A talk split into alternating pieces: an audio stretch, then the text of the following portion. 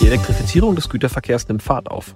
Dafür müssen in einem neuen Ökosystem verschiedene Herausforderungen gelöst werden. Aber das lohnt sich auch.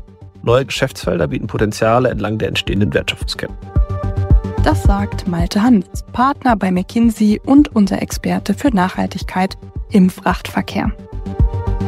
Und ich bin Linda Dommes, die Moderatorin der heutigen Ausgabe.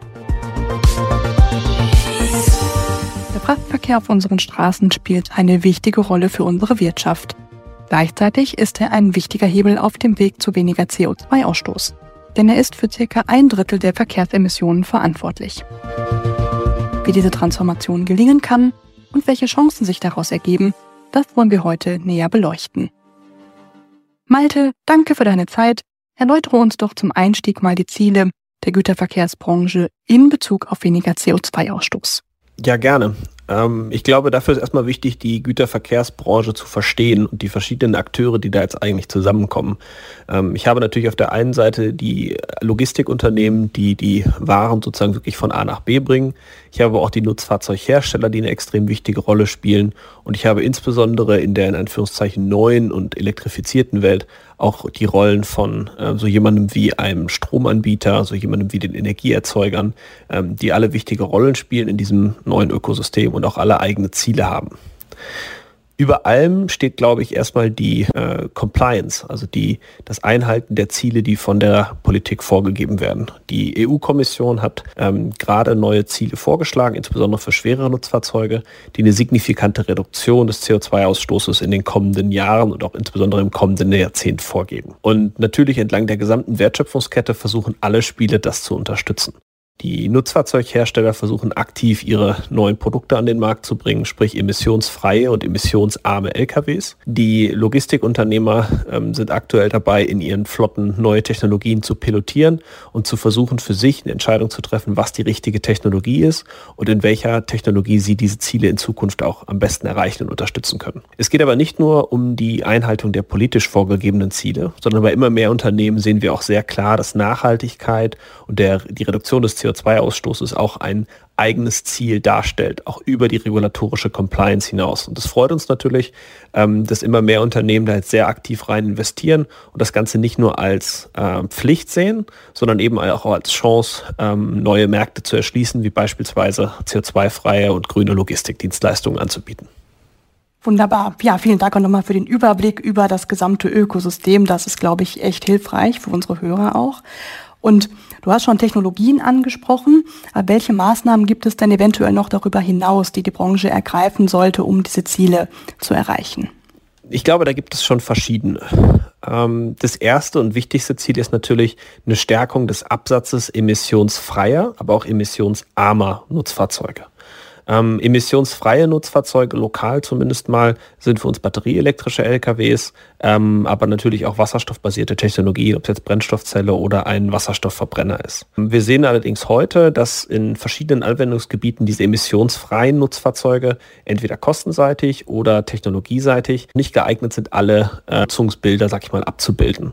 Und dementsprechend steht heute auch noch das, der Absatz emissionsarmer Technologien im Vordergrund, die wir als sogenannte Brückentechnologien sehen. Das kann von Range-Extendern über äh, Oberleitungen, die immer wieder diskutiert werden, gehen. Ähm, aber es sind quasi Technologien, die zwischen dem ähm, heutigen Diesel-Lkw und dem zukünftigen emissionsfreien Lkw stehen. Eine wichtige Rolle nehmen zudem auch immer mehr ähm, Biokraftstoffe ein, die eben auch eine deutlich bessere CO2-Bilanz am Ende haben als der Diesel. Und die Stärkung des Absatzes von diesen Fahrzeugen ist eigentlich die, die wichtigste Maßnahme. Das Thema ist allerdings, dass es eben für diese Technologie nicht mehr gilt, wie es die letzten 50, 70, 100 Jahre galt, dass wir eigentlich die Infrastruktur, was, ähm, was das Nachtanken angeht, einfach immer verfügbar haben. Das ist heute für diese Technologien noch bei weitem nicht so und einer der wenig, eines der wesentlichen ähm, Hindernisse für die schnellere Steigerung dieses Absatzes dieser Fahrzeuge. Das bedeutet eben, wir müssen dieses Ökosystem aus Ladeinfrastruktur und Fahrzeug ähm, deutlich schneller weiterentwickeln, um am Ende des Tages auch erfolgreich mit diesen Fahrzeugen ähm, unterwegs zu sein. Das dritte Thema ist, dass bei den emissionsfreien Nutzfahrzeugen eben heute, wie gesagt, noch nicht alle Use Cases wirklich abgebildet werden können. Insbesondere geht es da um die besonders schweren Fahrzeuge und besonders lange Reichweiten, wo Technologien wie Batterieelektrik ähm, heute einfach noch nicht so geeignet sind, da die zugehörigen Batterien zu teuer und zu schwer sind und somit auch die Kostenvergleiche zu den herkömmlichen LKWs einfach noch nicht in einem Bereich sind, ähm, dass die Adoption aus wirtschaftlichen Gesichtspunkten funktioniert und Sinn macht. Da braucht es einfach noch eine Weiterentwicklung der Technologien. Das heißt also erstens Stärkung des Absatzes von dem, was wir haben an emissionsarmen und emissionsfreien Fahrzeugen. Zweitens Weiterentwicklung dieser Fahrzeuge, um die anderen Use Cases, die heute noch nicht abgedeckt werden können, wirtschaftlich abdecken zu können. Und das dritte ist Hand in Hand mit den Energieerzeugern und den Utilities arbeiten, um die zugehörige Infrastruktur auch hochziehen zu können, die eben heute eine wesentliche Hürde ist, äh, für viele Spieler diesen Schritt zu machen. Absolut, ja. Und äh, vielleicht bleiben wir noch mal kurz bei den Herstellern von Nutzfahrzeugen, äh, die ja da auch sehr stark eben eingebunden sein werden. Du hast es schon angesprochen, durch verschiedene Technologien und so weiter. Welche Herausforderungen siehst du gerade auch dort? Nutzfahrzeughersteller haben in der Vergangenheit ähm, sehr stark ihr Produkt verkauft, vielleicht mit der einen oder anderen Lösung außenrum, aber im Wesentlichen waren sie produktorientierte Unternehmen. In der emissionsfreien Welt ist es natürlich im Moment so, dass sie eben nicht nur ihre Fahrzeuge verkaufen müssen, sondern sie müssen eigentlich das Ökosystem von Fahrzeug über Ladeinfrastruktur bis zu Planungs- und Flottenmanagement-Tools managen und das als Lösung äh, Kunden anbieten. Weil momentan gibt es eben noch nicht diese Infrastruktur immer verfügbar. Und gerade viele Transportunternehmer sagen, naja, wenn ich jetzt einen elektrischen LKW kaufe, wo und wie soll ich den denn laden? Und hier kommt den Nutzfahrzeugherstellern auch aus Eigeninteresse durch eine Rolle zu, dass sie eben breiter denken müssen und diese breiteren Dienstleistungen um das Fahrzeug herum stärker in den Mittelpunkt der eigenen Wertschöpfung stellen müssen.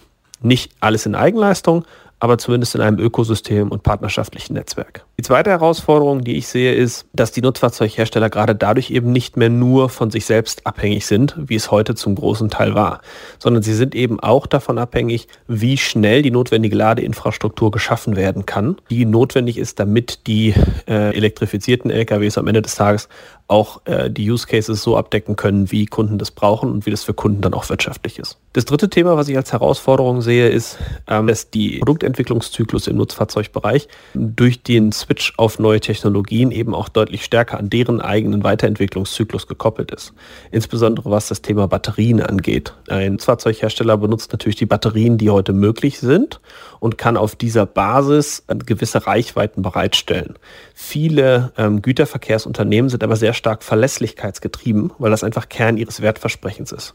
Und das bedeutet, die möchten flexibel, verlässlich auf Kundenwünsche reagieren können. Und das ist, bedeutet eben, dass sie teilweise einfach höhere Reichweiten den Fahrzeugen benötigen, um genau das zu ermöglichen und heute eben 200 Kilometer zu fahren und morgen vielleicht 500 oder 600 Kilometer. Und genau das ist eigentlich die wesentliche Herausforderung, dass die Nutzfahrzeughersteller diese Flexibilität auch in Zukunft bereitstellen zu einem Kostenpunkt, der das Ganze für einen Transportunternehmer wirtschaftlich tragbar macht. Auf jeden Fall. Und wenn man das mal mit dem Personenverkehr vergleicht, wie steht denn der Güterverkehr dann da? Beziehungsweise gibt es etwas, was sich der Güterverkehr vom Personenverkehr abschauen könnte auf dem Weg zu mehr Nachhaltigkeit? Abschauen würde mir zu sehr bedeuten, dass im Nutzfahrzeugbereich schon viel mehr möglich wäre, als heute de facto möglich ist. Die Herausforderungen im Nutzfahrzeugbereich sind schon andere und sind auch aus meiner Sicht nochmal ein gutes Stück größer. Die wesentliche Herausforderung ist ja, dass ich deutlich größere Gewichte mit Fahrzeugen transportiere, die einfach in Summe sehr viel höhere Energieverbräuche haben, dazu noch regelmäßig längere Strecken fahren müssen und je nach ähm, Nutzungsmuster auch nicht ein klassisches Nutzungsmuster haben. Tagsüber fahre ich vielleicht und ansonsten steht das Auto aber rum und kann laden ähm, und das bedeutet eben, dass ich auch im Hinblick auf Batterie, Antriebs- und Ladetechnologie ganz andere Anforderungen habe. Wenn ich jetzt also mit der gleichen Ladeinfrastruktur arbeiten würde, dann bräuchte ich auch entsprechend Ladezeit, was natürlich bei einem professionellen Transportunternehmer ähm, extrem viel unproduktive Zeit bedeuten würde. Und gerade wenn das passiert, während der Fahrer eigentlich fahren sollte, dann kostet das natürlich wahnsinnig viel Geld. Dementsprechend brauche ich natürlich ähm, ganz andere Ladeinfrastruktur, und das hat andere Anforderungen ans Netz, weil ich dann natürlich deutlich mehr Strom bereitstellen muss und da einfach an vielen Stellen in Deutschland, aber auch in Europa an die Grenzen von dem stoße, für das die Netze heute ausgelegt sind. Zusätzlich ist es so, dass selbst mit diesen 450 Kilowattstunden Reichweite, was schon für einen LKW natürlich relativ äh, viel ist, ähm, bringt es rund 400 Kilometer Reichweite. 400 Kilometer Reichweite sind sicherlich für viele Transportbedarfe ausreichend, aber eben bei weitem nicht für alle. Und wenn ich als Transportunternehmer jetzt arbeite in einem Feld, wo ich jeden Tag vielleicht mit anderen Kunden unterwegs bin und damit auch jeden Tag andere Routen fahre und eine hohe Flexibilität brauche, kann es eben durchaus sein, dass ich sage, na, die 400 Kilometer reichen mir eigentlich noch nicht. Und dann baue ich natürlich noch mal mehr Batterien ein, noch mal längere Ladezeiten. Und das ist eigentlich die wesentliche Herausforderung, warum es im Nutzfahrzeugsegment eben durchaus komplexer ist als im, im Personensegment. Ich glaube, was das, was das Pkw-Segment sehr gut gemacht hat, ist die Kopplung von äh, elektrischen Antrieben mit anderen Features und dadurch äh, das Attraktivmachen von Elektroautos im Augen, in den Augen des Verbrauchers. Ich denke, das ist das, was der Personenverkehr sehr stark gemacht hat und wo wir im Nutzfahrzeugbereich, glaube ich, noch überlegen müssen, wie kann der Transportunternehmer davon überzeugt werden, dass das für ihn auch eine attraktive Technologie und ein attraktiver Bereich sein wird. Bei dem Thema Ladeinfrastruktur gibt es zudem immer das Thema, dass ich im Personenkraftverkehr natürlich sehr stark auch eine dezentrale Ladeinfrastruktur geschaffen habe. Also viele Einfamilienhäuser werden ja heute mit Wallboxen gebaut, wo eben Fahrzeuge über Nacht geladen werden können.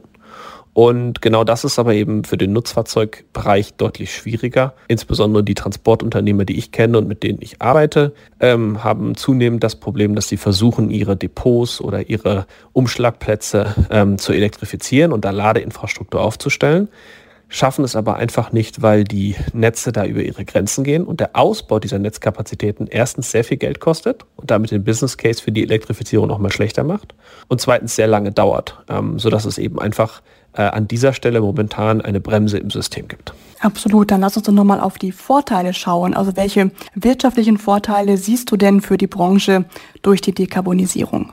Hier würde ich jetzt wieder ähm, ein bisschen trennen zwischen den verschiedenen Spielern, die ich eigentlich in diesem Ökosystem habe.